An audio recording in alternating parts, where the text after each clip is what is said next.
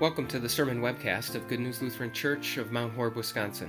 The following sermon was preached on Sunday, April 7th, 2019, on the basis of Luke 20, verses 9 through 19. Back in 1998, there was a British journalist by the name of Nigel Reynolds who was given the assignment of interviewing a young, unknown author who had just published her very first book wasn't exactly the kind of high profile, glamorous assignment that journalists like to get, and yet he was a professional, so he was going to do his best. So he took the copy of the book that he had been given ahead of time, he, he skimmed it over, he wrote down the questions he wanted to ask, met her at a coffee shop to conduct the interview, came back to his office and wrote the story, and then when he was done, he took that copy of that book that he had been given, and without really giving it much thought, he threw it in the trash. Well, it turns out that was a bit of a mistake because that young unknown author that he was interviewing happened to be named J.K. Rowling, and the book that she had just published was entitled Harry Potter and the Philosopher's Stone. Just 500 of those early editions of that first Harry Potter volume were printed, and so today each one of them is worth about $100,000. But you know, I don't think that's what makes that story about Nigel Reynolds so interesting. Certainly, things of greater value have been inadvertently thrown away over the years. No, I, I think what makes that story so interesting is that Nigel Reynolds was a journalist, he was an expert. In other words, if anyone was in a position to know the true value of what he was holding in his hands, it was him. And yet, rather than realizing that it was treasure, he instead threw it in the trash. Do you ever stop and wonder whether that same sort of thing could happen to you? I'm guessing we could all think of things that we've thrown away over the years, only to find out much later on that they turned out to be really valuable. But that's not what I'm talking about. I'm talking about something much bigger and much more important than that. See, each and every day we make countless little decisions in our lives that indicate what does have value and what does not have value in our lives. What's treasure and what's trash.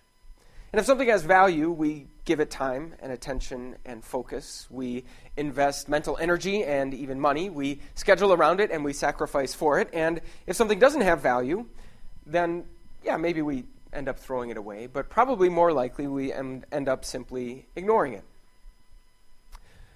But what if we're wrong? What if we are spending our lives chasing after and pursuing, trying to hunt down all the wrong things, and meanwhile, things that really do have true, almost indescribable value are right under our noses, and we don't even realize it? In other words, what if what seems like treasure is really trash, and what seems like trash is really treasure? Well, thankfully, we don't have to wait and find out years later when it's already too late. Instead, Jesus tells us a story in which he helps open our eyes. Open our eyes to see things not as we would naturally see them, not as the world around us would see them, but instead to see them as God Himself sees them. He opens our eyes so that we can know beyond any shadow of a doubt what has true value in our lives. And as we look at these verses from Luke chapter 20 this morning, here's what we're going to see that the best place to find treasure is actually in the trash. The details of this parable Jesus told are not difficult to make sense of. And yet, the most important thing to help us understand this parable is to understand who it was for. Not who it was about, but who it was for. You see, it was about the religious leaders in Jesus' day, the so called experts, but it was for someone else. In fact, it was for everyone else. It was for the people who were going to watch what those religious experts were about to do. And the reason that's important is because as Jesus describes what those religious experts are about to do, he doesn't describe those things to somehow wake them up and, and get them to come to their senses so that they don't end up doing what Jesus says they're going to do. No, instead, he simply wants everyone else to know what's going to happen before it actually does. So Jesus tells this story about a landowner who builds himself a vineyard and then rents it out to tenants. On three separate occasions, he sends servants to bring back some of what the vineyard has produced. But three separate times, those tenants instead treat the servants harshly and send them back empty handed. Finally, the owner sends his own son, but him they treat worst of all. They take him outside of the vineyard and they put him to death. Like I said, the details aren't terribly difficult to make sense of. In this parable, the owner of the vineyard is God. The tenants who are entrusted with caring for the vineyard are the religious leaders in Jesus' day. The servants that the owner sends are the prophets that God continually sent to his people in the Old Testament. And then finally, the son of the landowner is God's son, Jesus. So Jesus is saying that the same religious experts in Israel who had continually mistreated God's messengers over the year over the years would eventually also kill God's own son. And again, Jesus doesn't say this to sort of wake them up or change their minds. No, this is going to happen, and by this point, we already know why it's going to happen. See, these religious leaders have had enough time to sort of look Jesus over, figure out what he's all about, and they had had enough time to decide for themselves that Jesus wasn't worth a whole lot. See, they had always figured that when the Messiah would come, he would first of all encourage morality. In other words, he would reward people who were doing good, and he would punish people who were doing bad. But instead, Jesus was constantly embracing the people who seemed to be doing all the bad and scolding the people who seemed to be doing all the good. The religious leaders also assumed that when the Messiah would come, he would bring prosperity. He would overthrow the oppressive Roman government and once again establish a free, independent, glorious nation in Israel. But Jesus, on the other hand, was constantly talking about establishing a very different kind of kingdom, a spiritual one, and he was constantly talking about submitting to the existing authorities. Finally, they assumed that the Messiah would encourage upward mobility, that people with drive and determination and work ethic and ambition would advance in the kingdom of the Messiah just like they would in any other group or organization. And yet, Jesus was constantly talking about how true greatness was found in humility, service, and sacrifice to others. And so, yes, by, by this point, we already know that this is going to happen, and we know why it's going to happen. In fact, it's interesting. When Jesus finishes telling the parable, the people who are listening to it object. They say, God forbid, this should never, ever happen. And yet Jesus insists. He says, Then what is the meaning of that which is written? The stone the builders rejected has become the cornerstone. In other words, not only is this going to happen, but this is how it was foretold it would happen. The very stone that God hand selects to be the cornerstone of the church that He's going to build, the builders, the experts, take one look at it and reject it. They conclude that it belongs in the discard pile. In other words, even though it's treasure, they conclude that it's trash. So, if you're who this parable is for, and you are, what do you do? It's not terribly surprising that over the years, the expert opinions about what's trash and what's treasure haven't really changed a whole lot. In fact, a couple of weeks ago, I saw that there was an article in the New York Times that was written by some philosophy professor out in California. And he sort of posed this age old problem of how a good and wise and all powerful God could possibly allow so much evil in the world. The experts would continue to tell us that if something is treasure, it ought to bring prosperity.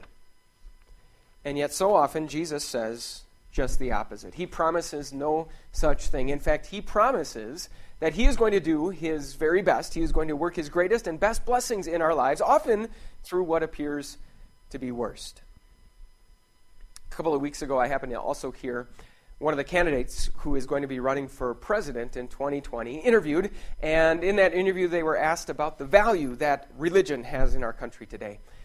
And the candidate said that when they measure the value of religion in a person's life, it's not so much about what they believe or don't believe. Instead, they measure that value in terms of how they treat other people. It's no surprise that the experts continue to think that if something is treasure, it's going to encourage, it's going to foster morality. And yet, Jesus says that his true value in our world is not that he encourages or inspires more goodness in our world. Instead, Jesus' true value in our world is that he has paid for all of the evil in our world.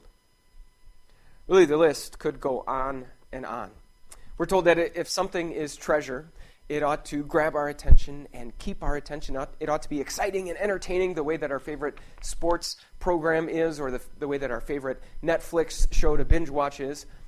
We're taught that if something is treasure, we ought to be able to measure the difference that it makes in our world and the difference that it makes in our lives. We're told that if something is treasure, it ought to earn us respect and recognition from other people. If something is treasure, then the best and the brightest and the most influential people in our world ought to endorse it and get behind it. And yet, I don't know if you're aware of this, but Christianity isn't really any of those things based on the standards that the so called experts continue to use to determine whether or not something is trash or treasure, Christianity falls short on just about every count.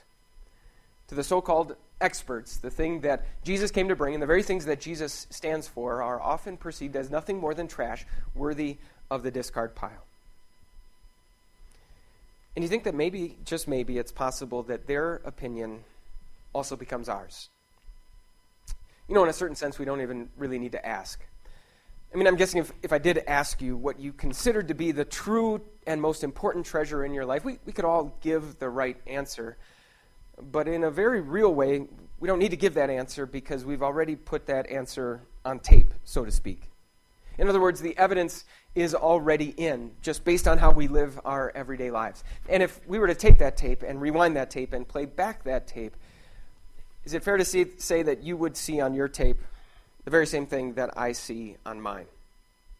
That so often the things that get our attention, our focus, and our energy, the things that we are most eager to spend on and sacrifice for and schedule around, are the things that make our lives better in visible, measurable ways. That make us feel like we're good, moral people. That grab and keep our attention, that earn us recognition and respect from others. And in the meantime, the thing that doesn't do any of those things sort of ends up forgotten, left over on the sidelines in the discard pile. So, the big question that this parable then begs us to ask is how do we keep that from happening? How do you really realize that something is a treasure when, based on all outward appearances and based on what the experts would say, it looks like trash? Sort of the nature of the dilemma, isn't it? In fact, one can hardly blame Nigel Reynolds for taking that first edition Harry Potter book and throwing it out. It really didn't seem like much. In fact, one thing that's interesting about that first edition is that there were actually a number of mistakes and typos in those early copies. There was even one right on the cover of the book. And in fact, speaking of covers, on, on the art that was on the cover, there was this strange looking wizard that was included in the artwork, even though that wizard was never really part of the story at all. And so when something looks a little bit like trash, you can hardly blame someone for treating it that way. So, how do we keep that from happening with Jesus? Well, again, the key to understanding this parable is to understand who it was for. And yes, on the one hand, it was for the people who originally heard it straight from Jesus' lips that day, but it was also for everyone who would ever read what the gospel writer Luke would eventually write down. And what's truly interesting is that by the time Luke would write down his book, or anyone would read it, something very important about the details of this parable would have changed. See, when Jesus told this parable, he was talking about events that were still in the future. The tenants would kill the landlord's son. The religious experts would take Jesus out outside the city and put him to death. The builders would toss Jesus right in the discard pile. And God would take that discarded stone and make it the cornerstone on which his church was built. All of that was in the future. But by the time Luke wrote any of it down, or anyone read about it, all of those things were no longer in the future. Now all of those things are in the past. And yes, those religious experts, they did exactly what Jesus said they were going to do. And yes, God responded by doing exactly what he said he was going to do. He picked up that discarded stone he laid it down in the bedrock exactly where he wanted it, and around that cornerstone, he built a church. And the way that that happened is with one single event that God raised Jesus from the dead. In that one event, God gave indisputable proof of the true value of what Jesus is worth. See, the experts may continue to look with disdain on the fact that good people would be scolded and bad people would be embraced. But by Jesus' death and resurrection, God has proven that He didn't need to establish one more religion where good people are rewarded and evil people punished. Instead, He established a religion where even the worst of people, where all people, could be offered a free spot in eternity in heaven. Why? Because the good that is required to get in has already been supplied by Jesus, and the bad that would keep someone out has already been paid for by Jesus. The experts may continue to turn up their noses on the fact that a good God could possibly allow so much evil in our world, but by Jesus' death and resurrection, God has proven that he can accomplish more with all the world's evil than we would ever be able to accomplish with all of the world's imagined good. The experts may continue to scoff at the idea that true greatness is found in humility and service and sacrifice to others, but by Jesus' death and resurrection, God has proven otherwise. All of those ambitious, driven, powerful men whose stories intersect with Jesus' story, well, their names have been reduced to nothing more than footnotes, alongside the name whose greatness has far exceeded theirs. See, the experts can say all they want, but God has given us indisputable proof of the real value of Jesus in one undeniable, irreversible fact his resurrection from the dead. And unless someone can go back in time and get his body back in that box, there's absolutely no disputing it. Jesus and everything that he stands for is treasure. And friends, that's how we keep what happened to them from happening to us. We don't do it at all. Instead, God has already done it. We are witnesses of it. In fact, come to think of it, there's something kind of nice about the fact that sometimes people take things that are really, really valuable and they throw them away. And it's that sometimes people might be looking through the trash and suddenly they discover a treasure. In fact, you could go home today and do a quick Google search to find out about some of the famous discoveries that people have found as they've rummaged around in the trash. Long lost works of art, winning lottery tickets that were never cashed in. In fact, an early copy of the Declaration of Independence was discovered in someone's trash. Things that are worth millions and millions of dollars, and they didn't need to be bought. They didn't need to be bid on. They didn't need to be fought over. Why? Because they were just sitting there for the taking, sitting there in the trash. Friends, in the very same way, there's a certain beauty in the fact that the stone that God chose to build his church around is the one that the experts have always and will always reject and discard. And that beauty is that when you make that stone, when you make Jesus the treasure that it deserves to be, you will never have to stand in line. You will never have to fight anyone else to get it. You will never have to worry about whether you can afford it or whether they'll run out before you have yours. No one said the best place to find treasure is in the trash. And God has proven that Jesus is, in fact, our priceless treasure. So often he ends up put in the trash. You, on the other hand, will be able to have as much of that treasure as you could possibly want. Amen. Thank you for listening. For more information about Good News Lutheran Church, visit www.goodnewslc.org.